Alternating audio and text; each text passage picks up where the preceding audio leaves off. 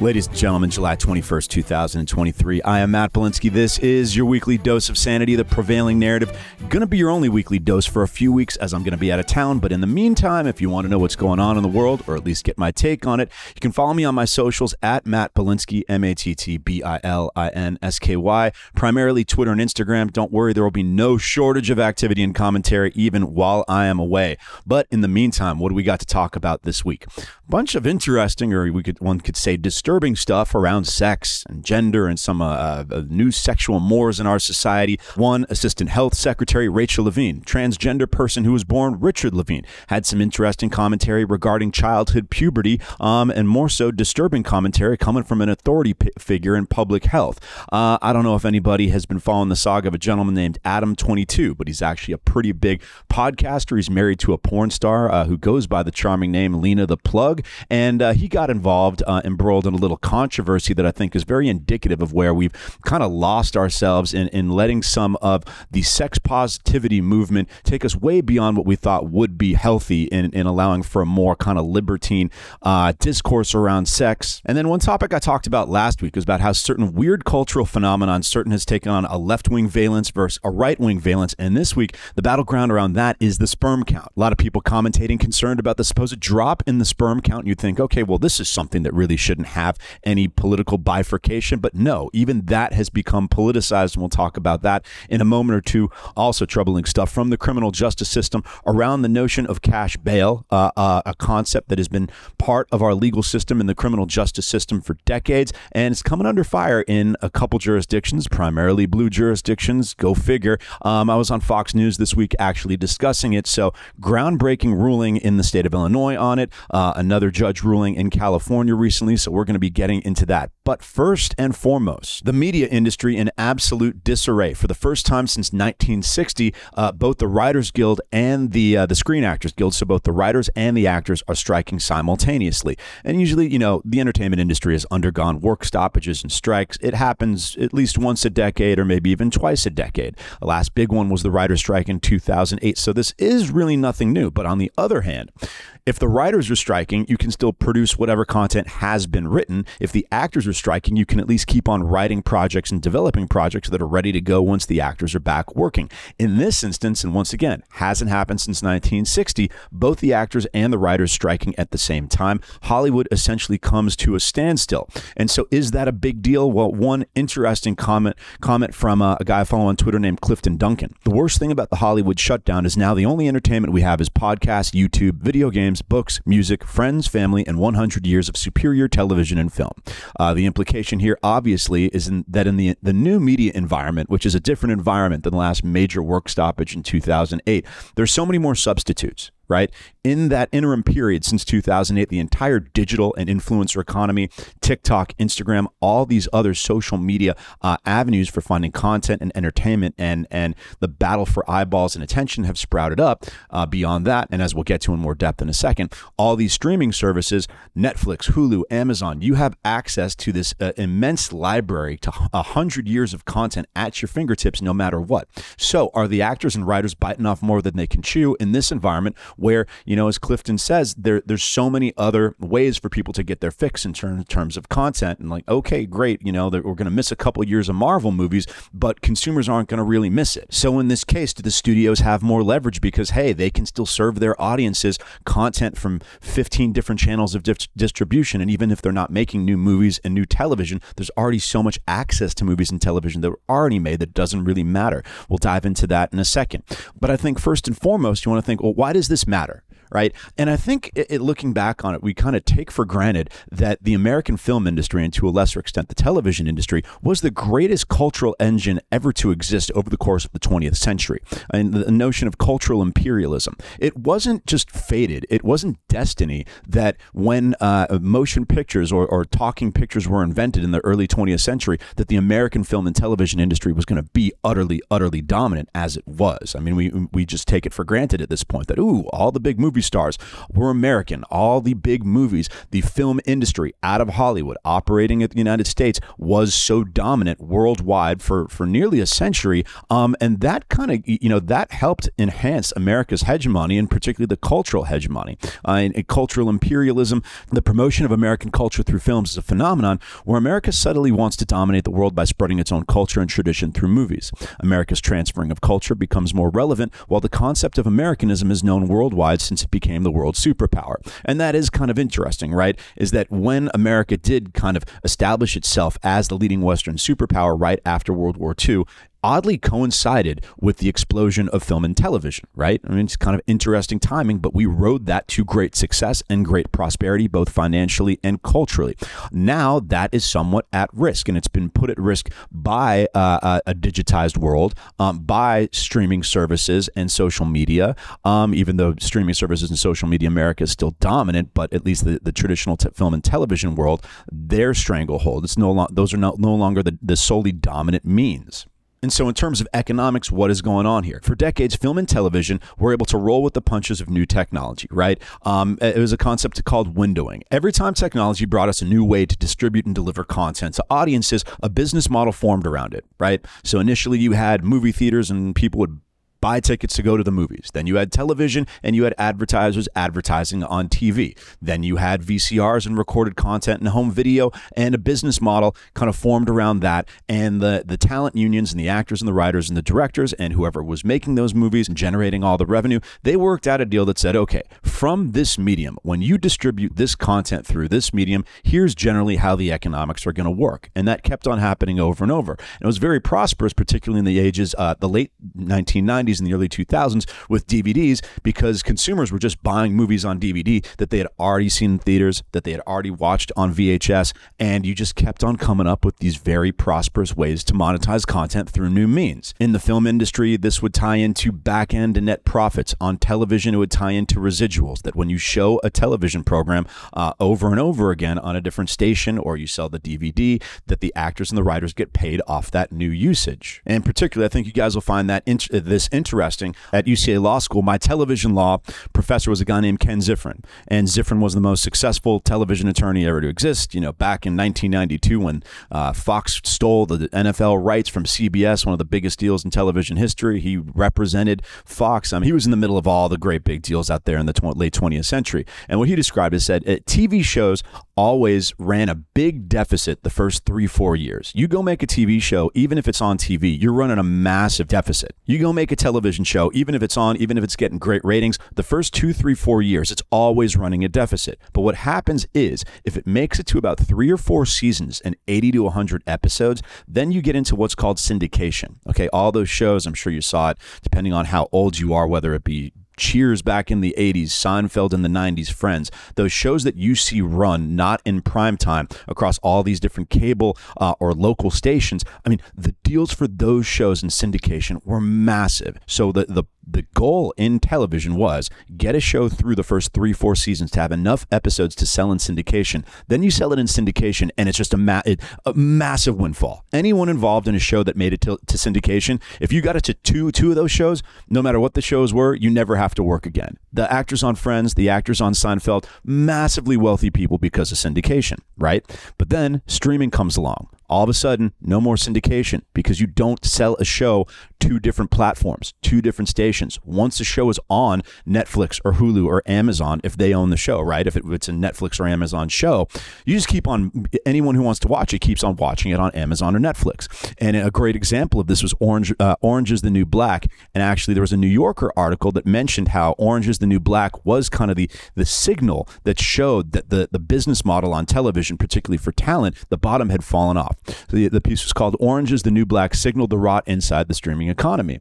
And you look at the show, it was right around the time of House of Cards, one of the first early successful um, Netflix originals showing, hey, these streaming services can also create original con- their own content, and it can be successful. Um, very popular show, very well regarded. But the actors and the writers who were on that show, they just did one deal They did one deal, they got paid for an episode, they got paid for the show, and then for all those other times that show was streamed on Netflix, hundreds of thousands, if not millions, probably even tens of millions, they didn't get paid for those additional viewings. Okay. So they ended up, you know, it was not that lucrative for the talent on these shows. And that is what has upended the television world and to a lesser extent the film world is that now you don't get the you, the talent, actors, writers, directors do not necessarily get paid based on additional viewing. Okay. So you don't get paid based on those additional windows, whether it be, you know, uh, from theatrical film to home video or television to syndication.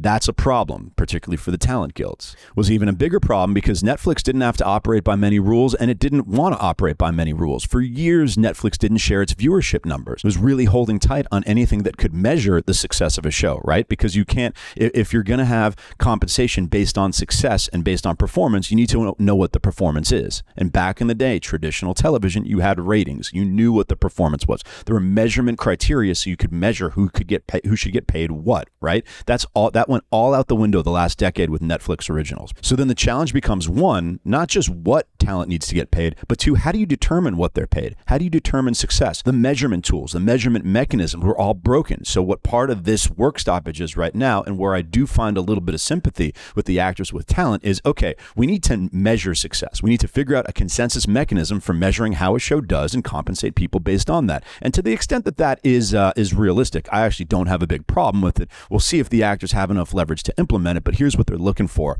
Apparently, they're looking for two percent of the revenue each show generates. Uh, the measurement tool they're proposing is called content valuation from a company called uh, Parrot Analytics. Um, it uses Google searches, social media mentions, and other data sources to measure demand for each show. They said the metric is not trying to determine viewership, but rather the impact of each show on a company's revenue man, that is tough. And I think it's really evident of, of where the business model is broken and where it does not serve talent very well. And that, yeah, it's just more difficult to measure how much money uh, can be ascribed, how much re- revenue is generated from one particular show or one particular movie. And when that happens, it gets harder to determine compensation. Oddly enough, the president of SAG AFTRA, uh, the union president is Fran Drescher of The Nanny. Uh, some of you may remember her. She's known for kind of a satirical, exaggerated Brooklyn accent on that show. Um, so kind of funny that she ended up being the union president, but she says that it's essential to pay performers for the success of a show. Um, and the union says, hey, we're not married to this parrot parrot analytics. But what she's saying is, if the studios and the streamers aren't going to propose something, they have no choice but to propose this. And and I see that that's reasonable. I don't think that's unreasonable, but I, I just don't. I don't know if they have the leverage. I don't know. I mean, Netflix has been made so much content over the last few years. I mean, they've got years of runway where people can just go searching back through, you know, old content or massive libraries that are already available on the streaming services. And these actors, I mean, they're going to start running out of money soon. Like the vast majority of them don't have anything. You know, as a friend of mine who is an actor said, "Well, listen, we've so many of us are already used to being broke. Well, I don't think it's any different." And fair point there. However, there's lots of actors that were used to living above the poverty line that all of a sudden can't work. Are they going to be able to hold out? So I, I have a little sympathy. I see where they're coming from. I just don't know how realistic it is given the alternatives, and I don't know how realistic it is that we can figure out what a measurement tool or set of criteria will be where we actually can effectively measure performance here. The other big issue that's popping up in a lot of these union negotiations, obviously, hey, the, these unions are not stupid. All these uh, entertainment and technology substitutes that I've acknowledged, they realize that those are a problem too. And that with AI on the horizon, those are going to become even a bigger problem. Um, so I think nobody really knows whether the studios or the, the talent unions really how AI is going to be used. So everyone's pretty speculative. But here are kind of the issues that um, that are being brought to the table right now in terms of AI. Uh, the union wants to require that a performer has to consent to any use of their performance to train an AI system. Fair enough. Everybody has rights in into their publicity, their image, name, and likeness. Hey, if you I need to consent to you, a studio using my image to go train an AI model, so you can't go pop out, you know, uh, Netflix can't go pop out AI Denzel Washington without paying Denzel Washington. Okay, fair enough. But then apparently SAG-AFTRA also wants to get the studios to get union consent for all individual uses of AI, and the studios have refused to grant that, and I don't think they're going to, right? And fair enough. If someone using existing IP that somebody else owns or publicity rights for an actor, great, you need their consent. But just general AI, sorry, the networks and the studios aren't going to say, okay, we're going to give you all authority and consent over our use of AI. Uh, no, I mean, th- these studios are going to track AI, see can we replicate a traditional content experience based just off AI by paying nobody. And if they're able to do it, I'm sorry, but these actors and these writers are screwed. The writers even more so because if AI and ChatGPT can pop out a script for free, then you don't have to pay any writer. And on, honestly, you shouldn't be obligated to, right? And you shouldn't say one where the WGA, the Writers Guild, was clearly biting off more than it could chew.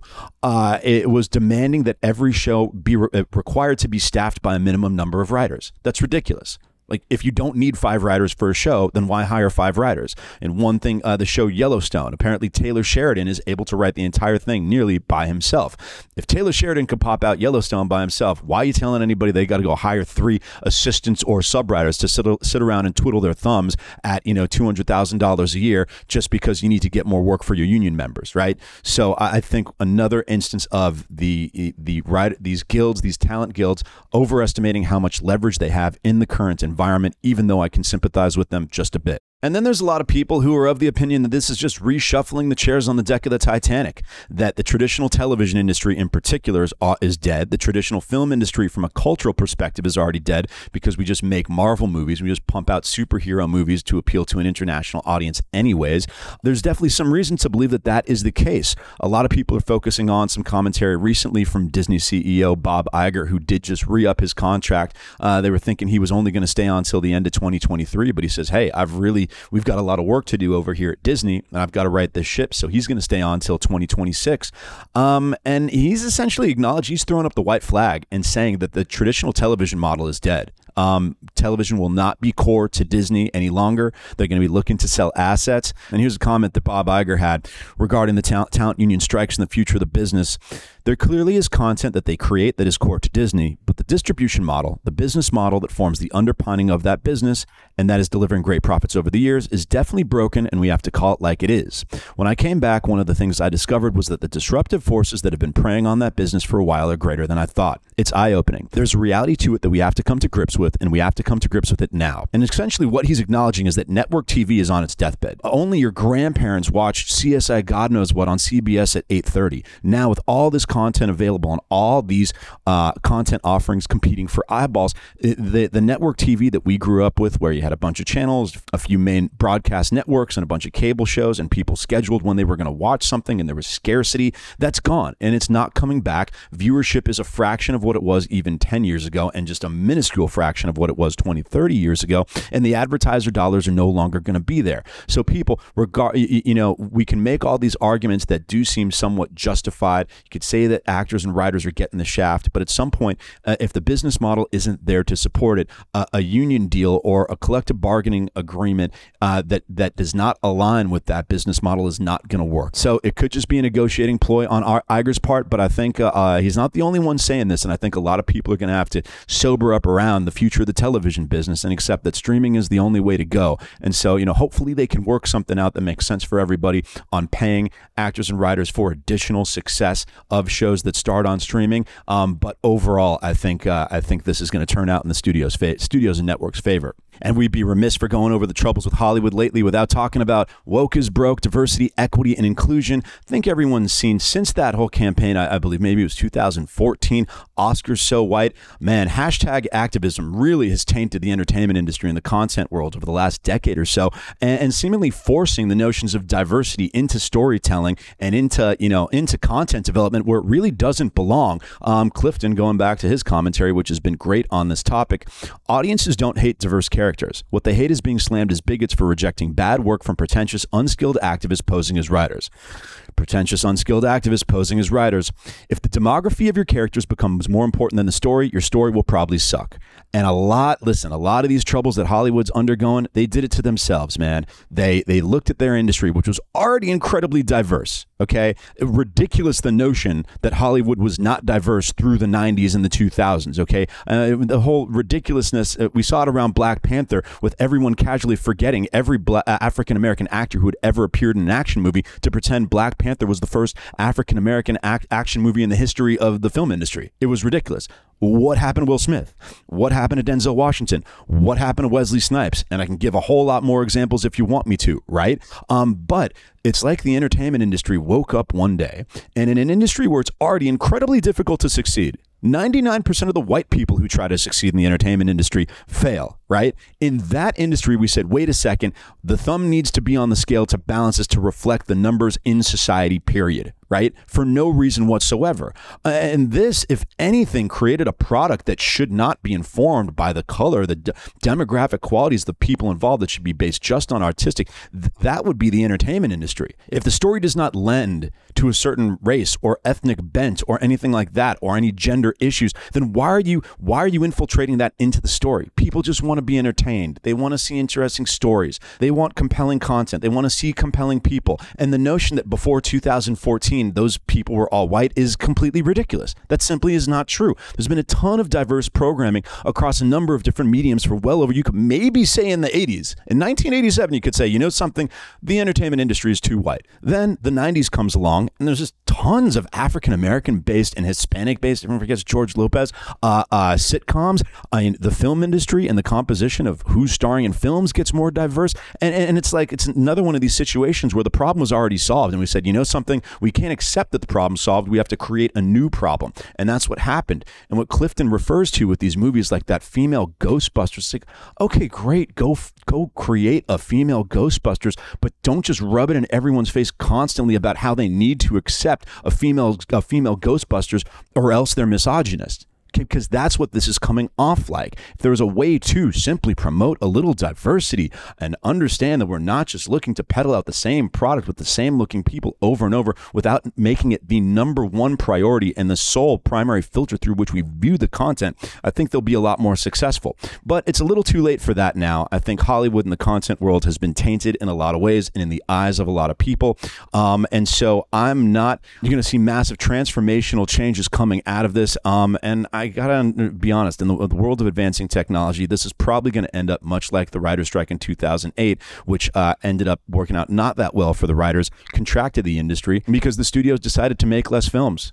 But these labor struggles always interesting from a pure negotiation standpoint. Who has more leverage? Who can hold out longer? Uh, SAG just went on strike about about two weeks ago, so we're going to see entertainment industry shut down like it hasn't been since 1960.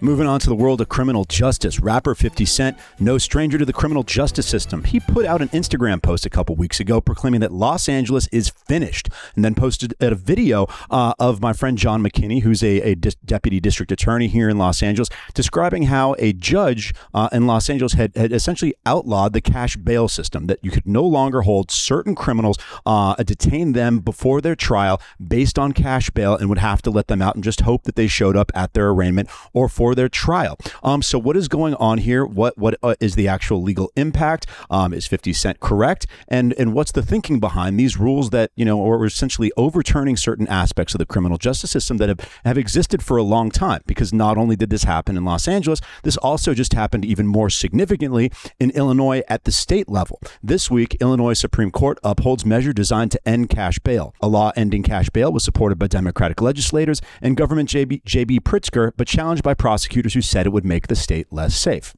Okay, so what is pretrial detention? You obviously hear about bail. Anyone who's watched Law and Order or seen any movie from My Cousin Vinny to The Verdict to God knows what, you understand that you've heard the notion of bail, but what actually is it? So it is pretrial detention. It means that you can be incarcerated before you've actually had a trial. Because once again, your constitutional right is to a fair and speedy trial. Okay, it's not to not be detained before that actual trial. Uh, obviously, if you, you are just languishing in prison for years on end, that has been a violation violation of your constitutional rights. But in and of itself, detaining you, if not, you, you couldn't jail anyone who was arrested. So what happens? Uh, uh, if there's probable cause, that is the standard to arrest a person. If there's probable cause that they are committing a crime, you can arrest them and detain them. Then you go and detain them, you book them, and then you set a degree of bail. And what is that bail for? It is to one, ensure that they show up at their arraignment or at their trial, or two, if they are a threat to themselves or others, and uh, if the criminal justice system deems deems them a threat, uh, you can detain them so that they don't hurt anybody else. If not, literally, you could have someone go on a murderous rampage, shoot 50 people, you go detain them and say, well, hey, you know, you're innocent until proven guilty. We're going to let you out until your trial and you, until you get your day in court. That's obviously not how it goes. So how does it go? Um, well, here's here's how the New York Times described What's going on in Illinois? The Illinois Supreme Court upheld a measure on Tuesday eliminating cash bail in the state, finding that Democratic legislatures uh, legislators acted properly when they passed the law. The Illinois law, which went beyond uh, similar bail overhauls in other states, was part of a national push to reduce jail populations and end a system in which wealth can determine whether a defendant returns home to await trial. But it infuriated many county prosecutors and sheriffs who asserted that the law passed improperly and is making the state less safe. Okay, so let's look at the logical flaws in the push against cash bail to outlaw cash bail. One, redu- the, the two objectives. One, reduce jail populations. That's not in and of itself a good objective. There's nothing benign, there's nothing admirable. That's not a worthwhile objective in and of itself. It's not just a good idea to have a smaller prison population. The prison population is supposed to be a reflection of the criminality. If there's a lot of people who have committed crimes, if there are a lot of people who deserve to be in jail, a lot of people who pose a threat to themselves or others, there should be a large prison population population. That's objective number one to, to enforce the law and to protect innocent civilians. And uh, the, the jail population is a measurement of criminality. Just having small, letting, you could have a small prison population by simply letting everybody out right now. That'll drive that population down to zero. Of course, there will be law, lawlessness, mayhem, and chaos in the streets. And that, of course, is not the type of society that we want. So the objective of reducing jail populations, that's completely illegitimate in and of itself. Then you've got a, a claim, a system in which wealth can determine whether a defendant returns home to, uh, to trial. Well, not necessarily, because bail is dependent on a number of factors. It's discretionary and determined by the judge, right? So, once again, your constitutional right to have a speedy trial, to go through the process of arraignment, uh, of uh, evidence collection of your prosecution, and having your day in court in front of a jury of your peers, having that in some sort of reasonable uh, uh time frame. Uh, and but what's happening here? What those who are uh, passing laws against cash bail, they're not they're not claiming that people are having their rights violated by languishing in prison for for you know in infinite amount of time before they have a trial and then they're determined innocent and then they're let go and it turns out oh my god they were in prison for two three years. That's not what they're that's not what they're saying. They're saying regardless of the crime within a certain level of severity regardless of the uh, regardless of the facts and these these laws are for nonviolent crimes particularly they are claiming that simply if you are detained before your trial that in and of itself is a violation of your civil rights. And that also once again is ridiculous because going back to it arrests are made based on on probable cause that a crime has occurred.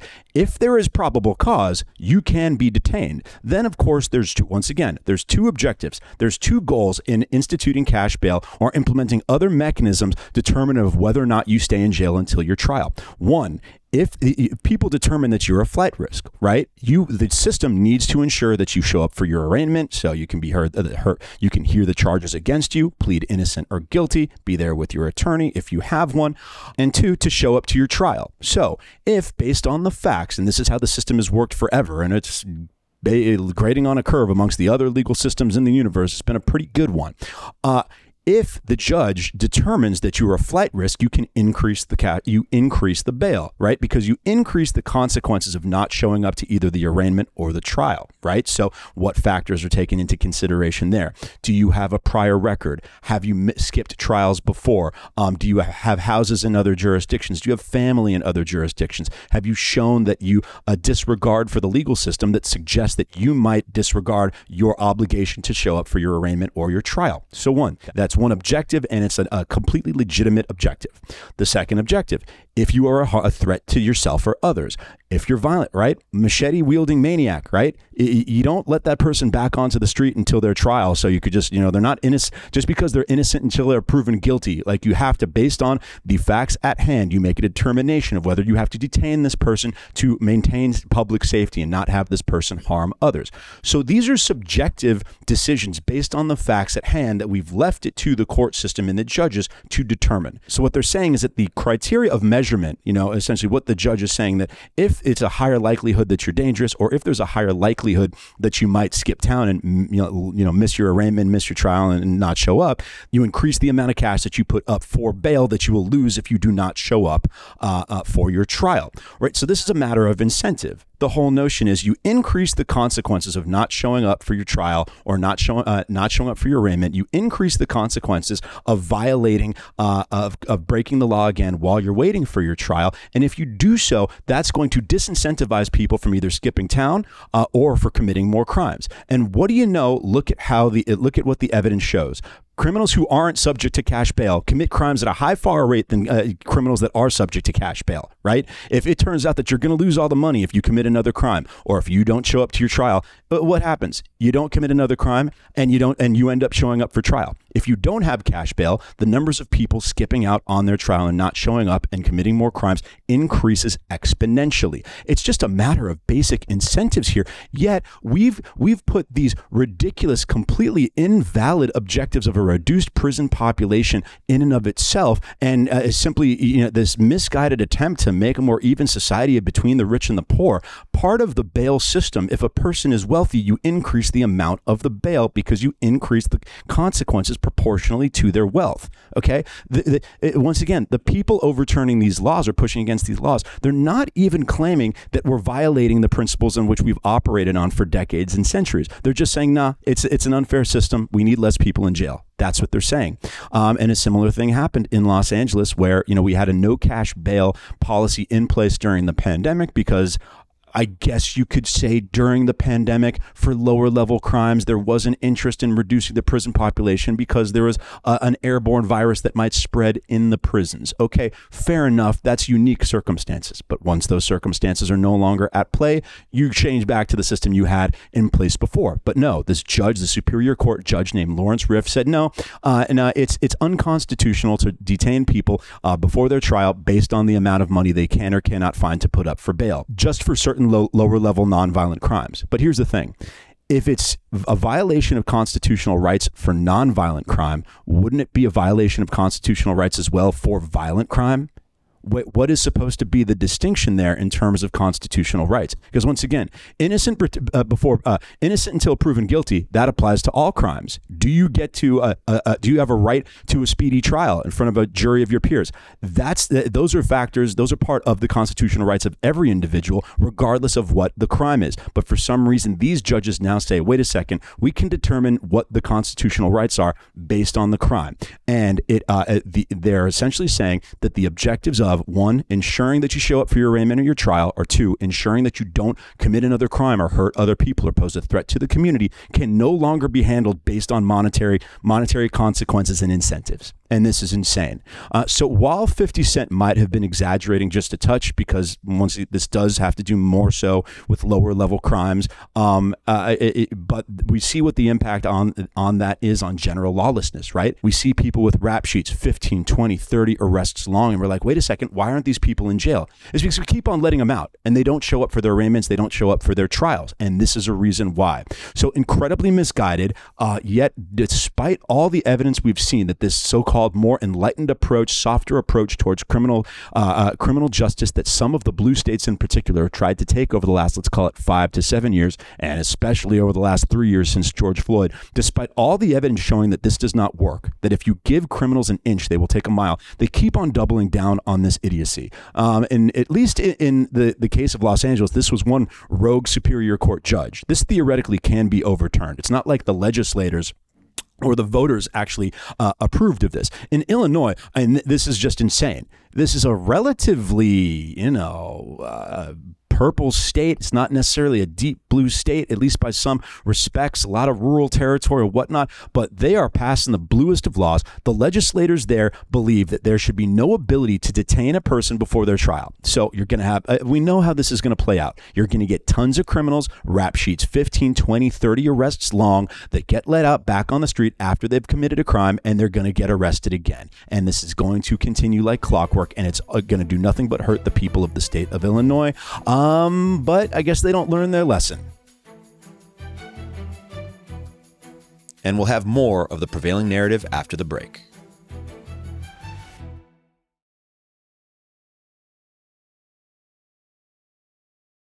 Now, no matter where you fall on the issue, you cannot deny that one of the issues that is absorbing a ton of American mindshare is what is the appropriate place in our society for transgender individuals. It has somehow become a critical hot button topic that is dominating a lot of American discourse. You could sit there and think, okay, wait, what healthy, thriving society dedicates this much attention to this issue? What, what healthy, thriving society is this issue that big a deal? But that's a conversation for another time. Um, in terms of where our President Joe Biden thinks is an appropriate place for transgender individual is the position of Assistant Secretary of Health and Human Services. Yes, Joe Biden appointed a person named Rachel Levine, lived the first 50 years of their life, 50 some odd years of their life, as Richard Levine as the Assistant Secretary of Health and Human Services. So, Richard Levine, sorry, Rachel Levine popped up in the news this week with some commentary about puberty. The comment when Admiral Levine was being interviewed adolescence is hard and puberty is hard. What if you're going through the wrong puberty? What if you inside feel that you're a female, but now you're going through a male puberty? Fascinating conversation, fascinating topic. Let's look into the background of this person. Once again, uh, Richard Levine, for the first 50 some odd years of their life, had two children, a former linebacker. And in fact, in an article that, that was praising uh, Admiral Levine laudably, referred to them as a former linebacker and mother of two. Apparently, we're supposed to sit here and not see the blanket, blatant absurdity of that description right there. But nevertheless, Richard Levine, Rachel Levine now, is saying that you can go through the wrong puberty saying that this is a person who's in a position of authority, one of the highest positions of authority in our government, in public health, someone that we're counting on to give shrewd, sensible wisdom on how our society should be ordered from a, a, a health perspective, and critically here, in terms of childhood development, is saying such a thing that somebody can be, a child can be going through the wrong puberty. So let's look into what puberty is. Puberty is described as the, pro- the process of physical changes through which a child's body matures into an adult body capable of sexual reproduction. It is initiated by hormonal signals from the brain to the gonads, the ovaries in a girl, the testes in a boy. In response to the signals, the gonads produce hormones that sti- stimulate libido and the growth, function, and transformation of the brains, bones, muscle, blood, skin, hair, breasts, and sex organs. Interesting. So let's look at some interesting features of this description. First off, puberty is sex specific puberty and what changes you go through are completely different based on whether you are male and female. And how do you determine whether or not you are male and female? That is determined biologically by your chromosomes and your genetic makeup, and it results in a completely different body composition based on the sex organs, uh, based on the hormones that your body produces. Essentially, the human being, the, human species, is a dimorphic species. It has two sexes, two supplemental sexes, the combination of which is made in order to create, procreate and create new members of that species. Okay, so obviously, this this piece of development, puberty, is critical to the development of a human being into a for, fully formed, uh, functioning adult. Yet Rachel Levine says that what if inside you feel that you're female but you're going through a male puberty? That is essentially saying that the male puberty that you are going through, which is objective, biological, and undeniable, it, observe, it is observable. It's something that is con- that is an objective truth of humanity and nature. If a person's mind says to the contrary, then we should elevate and prioritize what a person's mind is saying over their biological function, over reality. Okay. And Rachel Levine is saying that that's how we should govern society. That we need to put, as Rachel Levine, as Richard Levine went ahead and did, went on completely changed their body composition through hormone therapy, through surgery, and now represents themselves as completely different than their bi- than their biology and their development led them to be. If this person this person is now saying that we should do the same to children based on whether or not their mind tells them something that conflicts with their physical biological reality. This is utter madness. It's not just, but it, there's one level of madness that is happening, or that someone would say this. It's an order of magnitude greater madness that this person is in a position of authority to dictate how we approach health in this country. This is insane. And people could sit here and say, well, that's hateful. How on earth is this hateful? Someone is giving bad medical advice that a person saying that children should disrupt the, the main developmental process through which they land, through they change and they evolve into an adult being with functioning organs based on whether or not they have something in their mind that tells them otherwise, based on a dissociative disorder. What are other dissociative disorders? It's called uh, anorexia, body dysmorphia, where someone is skinny but thinks they're fat, where what they're seeing, what their mind is telling them, conflicts with actual reality. In such case, do we tell them, yes, what your mind is telling you is actually true? Do you say we should take steps to affirm your body or your physical reality with what your mind is telling you, which is a deviation from reality? No, of course we don't. We do not take this approach towards any other dissociative disorder on earth, nor have we ever. You know, the last time, the last time the medical community advocated for surgery to deal with a mental, physical surgery to deal with a mental health issue was giving lobotomies. We realized that that was barbaric and insane, and we stopped doing it. Now there is a major push in the medical community being led by this individual, who I'm going to get to more of her uh, personal details in a moment, who's in a position of authority as the assistant health secretary, telling people, yes, children who have a dissociative disorder, we need to give them puberty blockers to interfere with their fundamental bodily processes that turn them into a, a functioning human being in order to align with their mental delusion. This is barbaric and this is grotesque even more barbaric that looking at how Rachel Levine, sorry, Richard Levine talks about their life. Richard Levine has two children. Okay? Here's a comment, his comment on his children. Richard Levine was asked, "Do you wish that you transitioned earlier, earlier in life, and didn't deal with your dissociative disorder for without uh, surgery for a longer time?" And here is his response: "I have no regrets because if I had transitioned when I was young, then I wouldn't have my children. I can't imagine a life without my children." And he will say this, and people will look at this comment and not realize the grotesque irony. You're telling people you're advocating for children to undergo changes that will prevent them from having children. At the same time, you're saying that the greatest thing that happened in your life, that you can't imagine a life without your children because you were able to, the, the male reproductive process that you were engaged in, you're glad that that was it because you were in line with your biology. Okay, you were in line with your sexual reproductive organs, and you're telling other people, you're giving the guidance for them to conflict with that for children to take medication to interfere with that at the same time. And we're supposed to sit here and take this person seriously and look at this as anything other than grotesque and barbaric. And that's exactly what it is.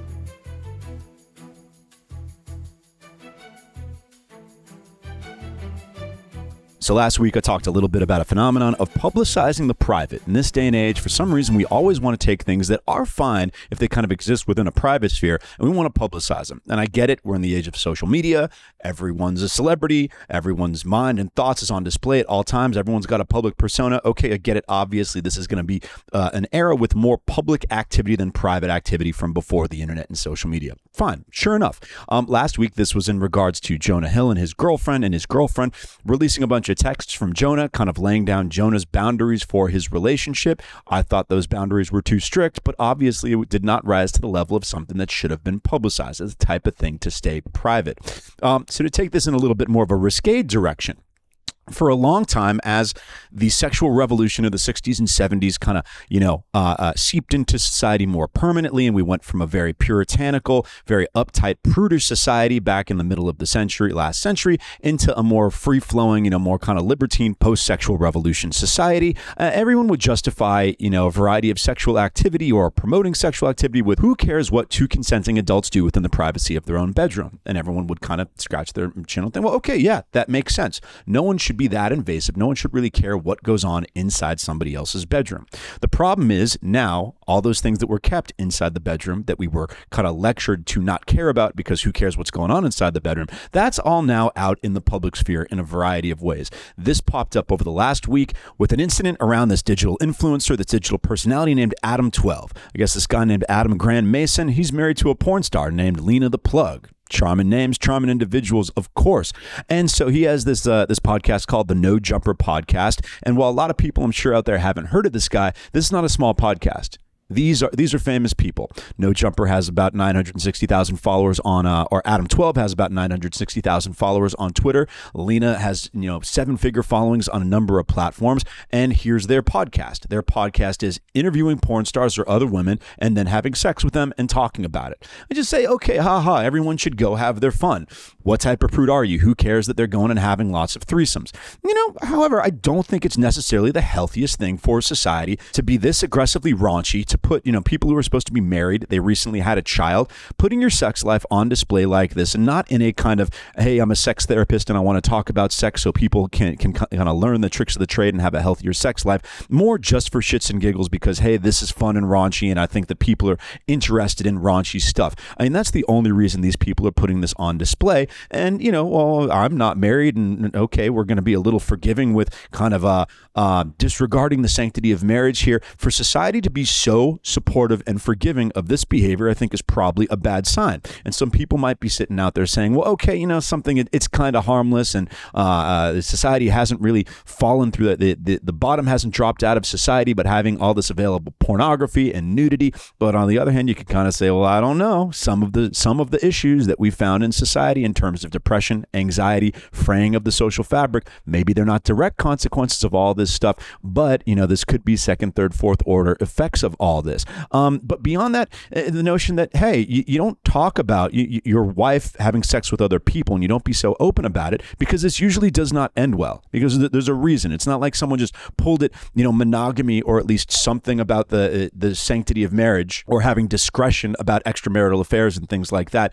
Uh, one one person in 782 AD did not pull this out of their ass and everyone just believed it. Like society and human beings kind of real, you know, made observations about how human beings operate and work and said, okay, you know, something uh, whether it's it's puritanical monogamy or something within that range, marriage should be considered a fairly sacred institution and we shouldn't be that open. There should be some taboos and boundaries about talking about sex and your extramarital affairs and all these types of things in public. And that was put on display quite a bit this last week on this Adam 22 situation.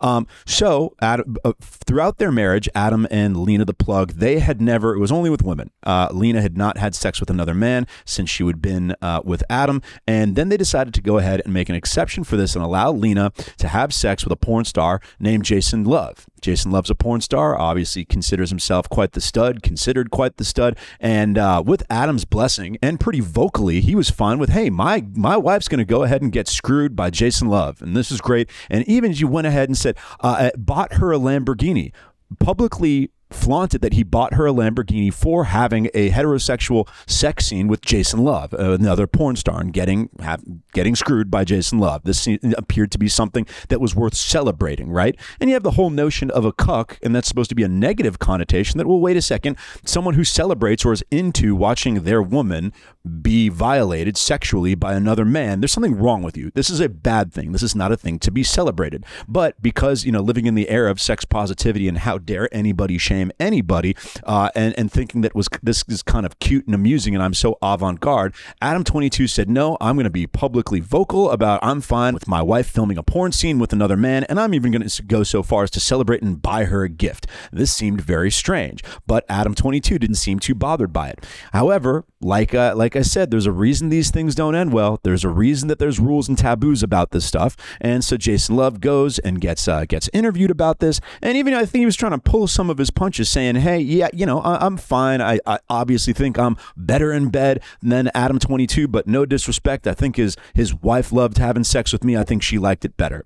Um, of course, that lit a bit of a fire under Adam 12. That did not sit so well with him. His response to Jason Luv there, hey, Jason Luv, I trusted you to pork my wife, and it seems like that cloud is getting to your head. I'm talking real, real spicy, and I ain't really feeling it.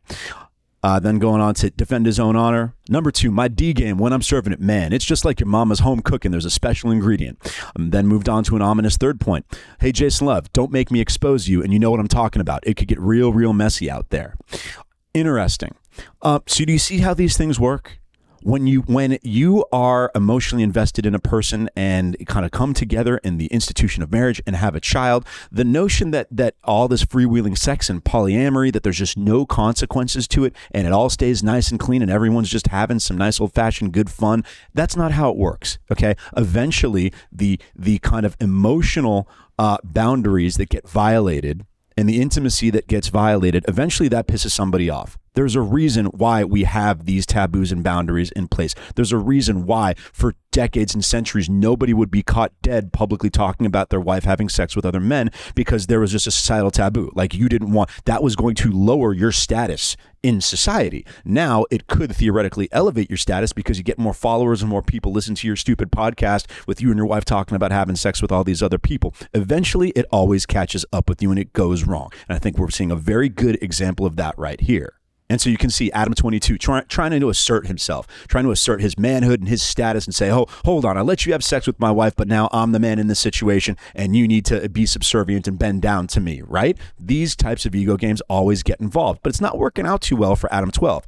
Antonio Brown now took some pot shots at him and, and talking about insinuating that he wanted to have sex with Adam 22's wife instead. And now Adam 22 looks like an absolute fool. And not that he didn't look like kind of a fool before, but now it's so much that not even he can. Uh, uh, not even he can deny it. I mean, he's the laughing stock of the town right now, and he thought this stuff was all cute. Uh, he wants to uh, accuse people of clout chasing. It's like, bro, you were clout chasing by letting other people have sex with your wife and talking about it and being so like cutesy and, and all these cute smarmy comments. Ha ha ha. Okay, well, if he wants to have sex with my wife, then he needs to respect me. I was like, no, you got disrespected by the guy having sex with your wife in the first place.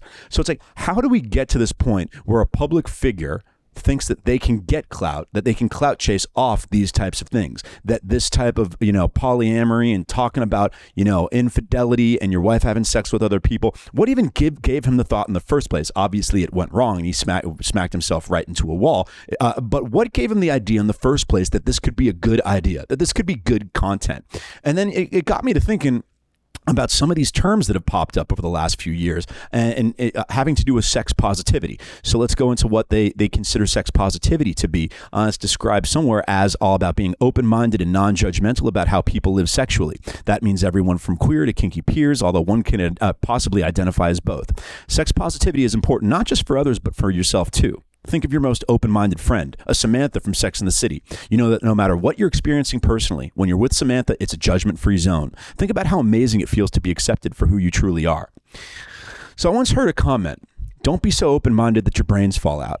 And honestly, the same thing can apply to sex. Okay, we're not the, the, idea that having any taboos, having any concern about judgment, any boundaries around sex means we're like back in the days of the Puritans and the freaking Mayflower and your Amish people with your dresses not coming up above your ankles. I mean, that's what, what they're trying to tell you. That's the message that they're purporting to push out uh, uh, among society that there are no boundaries on sex, no boundaries about talking about sex, your preferences, your activities. And then you think, you won't, you know something? Maybe we need to pull back a little bit. Maybe there needs to be, maybe not everyone should be Samantha in, in Sex in the City. Samantha in Sex in the City was the comedic relief. She was raunchy. She was fun. It was there to get laughs. She was not there to be emulated. She was not there shown as the good friend who had a healthy outlook on society, whose friendship was healthy. She was there to be laughed, at least partially laughed at, right? That's not the example. So, sex positivity, I think it's safe, it's safe to say we've taken it a little too far.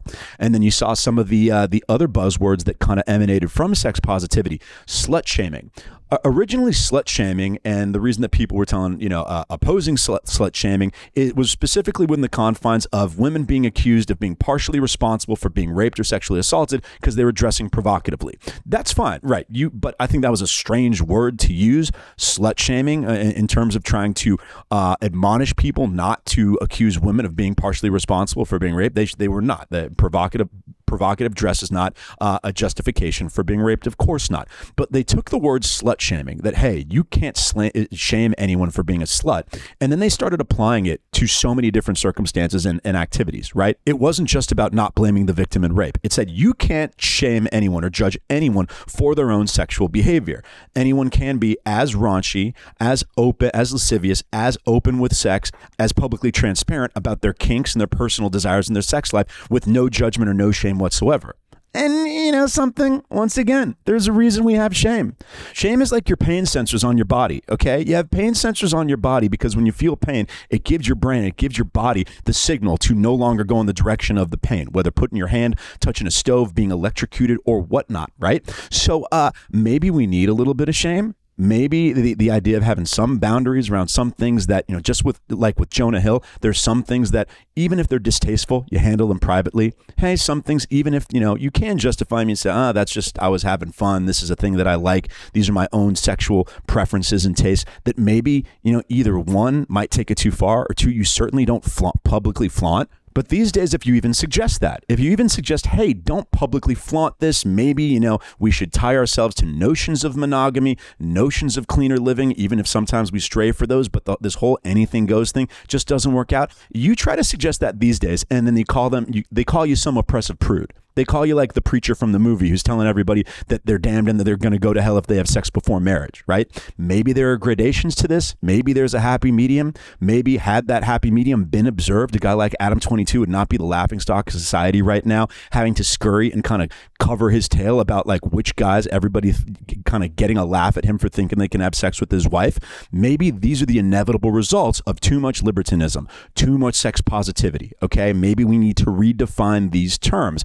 Certainly, Adam 12, some people are going to say, oh, he's laughing it to the bank. Well, listen, there's a lot, a lot of ways to make money. Not all of them are the most healthy and productive. Not all of them are good. I know things like integrity and dignity are, are devalued in this day and age, but maybe maintaining things like integrity and dignity overall work out better, even if you can get some internet clout for disregarding them and monetize that internet clout. These are things I think people should consider. Had Adam 22 considered them, maybe he'd be in a better place today. And we'll have more of the prevailing narrative after the break.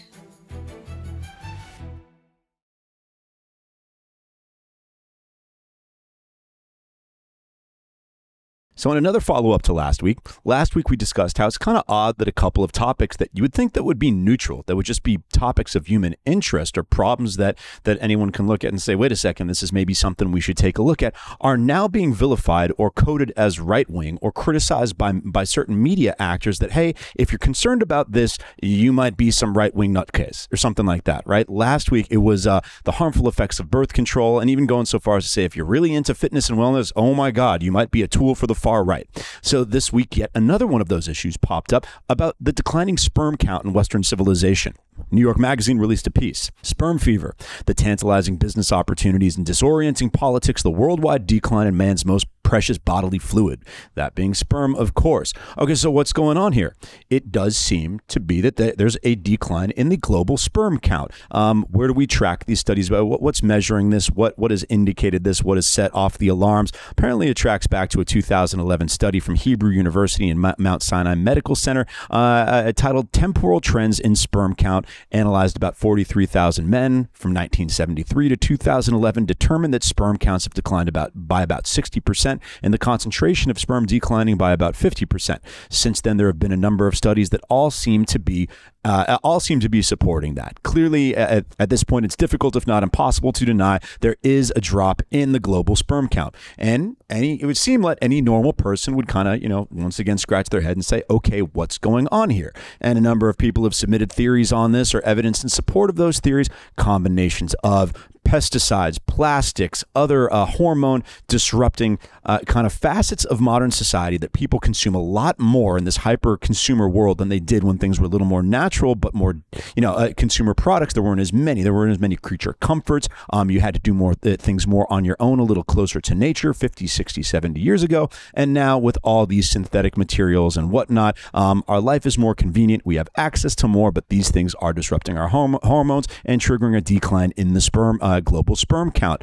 You know, I, I, haven't done all the research in the science. Uh, there seem to be a lot of credible sources that seem to support this. Uh, at this point, the fact wh- whatever the cause is, I don't think there there is a consensus, and I don't think anyone is denying it that the problem has arisen. Um, so uh, that kind of tracks in two different uh, in two parallel lanes. One, business wise, businesses are springing up saying, "Hey, we're, we're going to reverse, uh, we're going to reverse the your decline in sexual virility and sperm count," and that's made a, a, couple people very wealthy. You know, Hims and Roman were uh, early leaders in this space. People kind of identifying the problem of concerns about decline in sperm count and saying, "This is this, we are going to get, we are going to provide a direct to consumer semi medicinal solution to this." But the more interesting piece of this is once again is getting coded politically, right? This has become part of the political culture war that now, if you're concerned about a declining sperm count, if you think, if you are alienated from certain facets of modernity, or you think modern society has a lot of to- natural toxins in them right now that are hurting people that need to be reversed,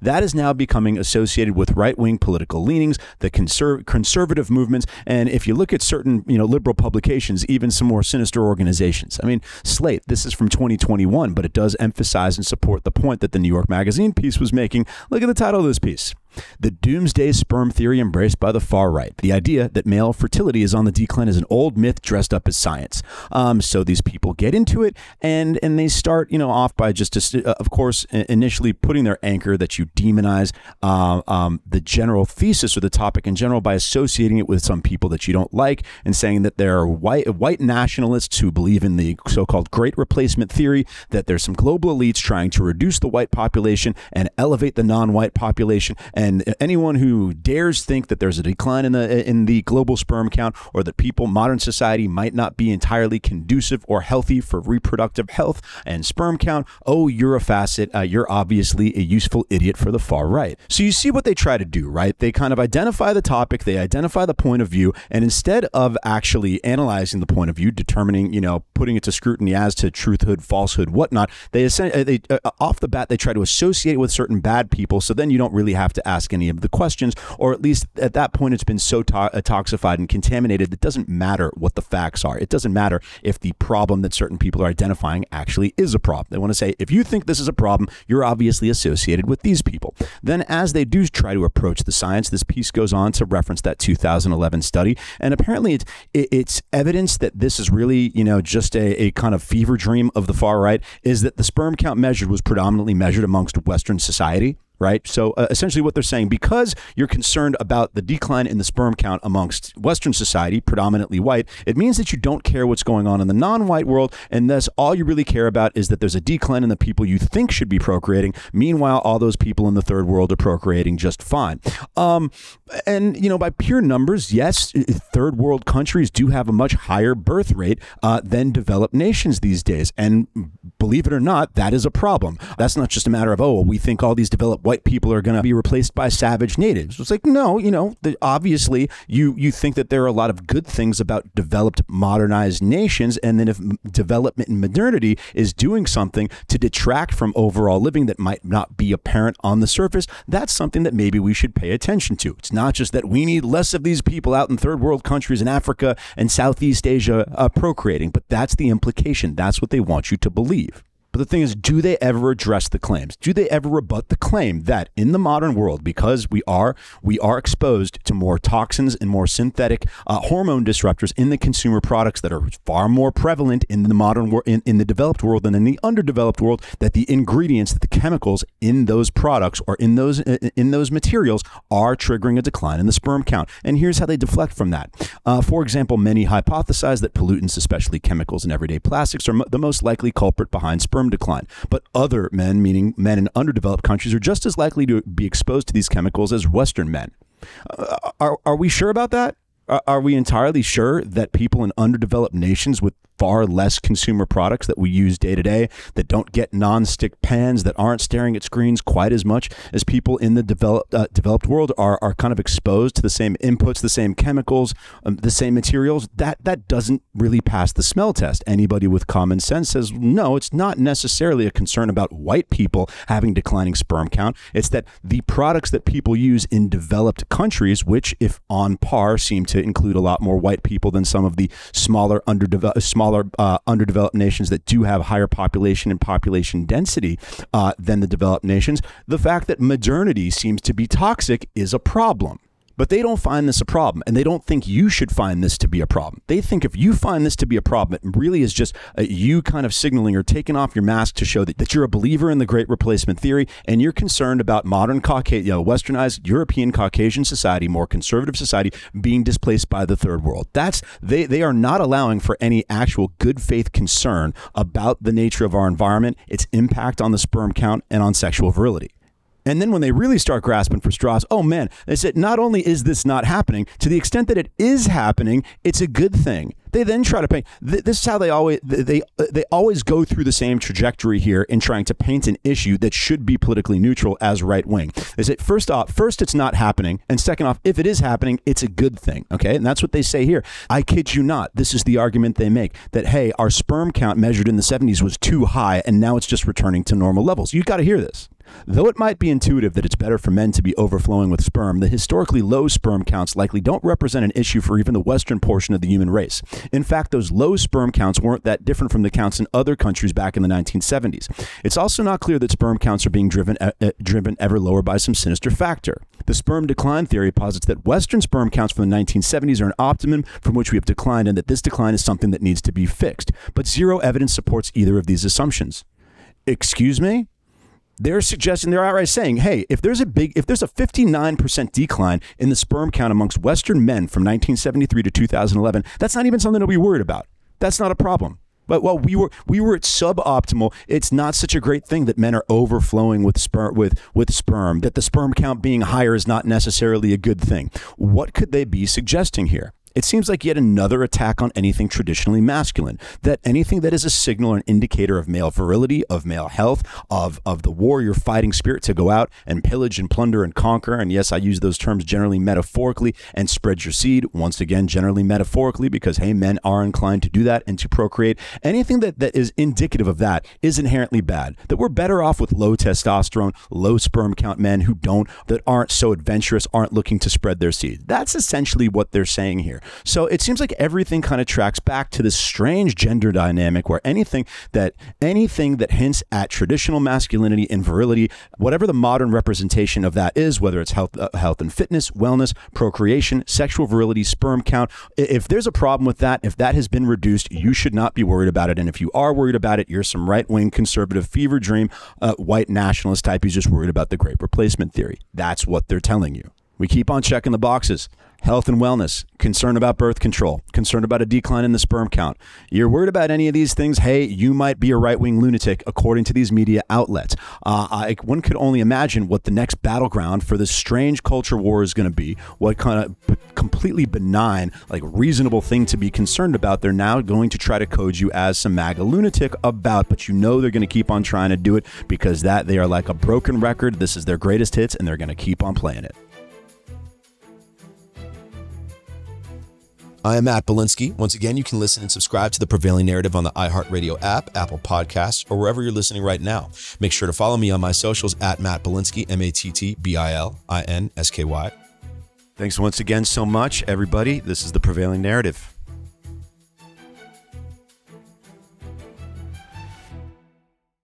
Our bodies come in different shapes and sizes, so doesn't it make sense that our weight loss plans should too?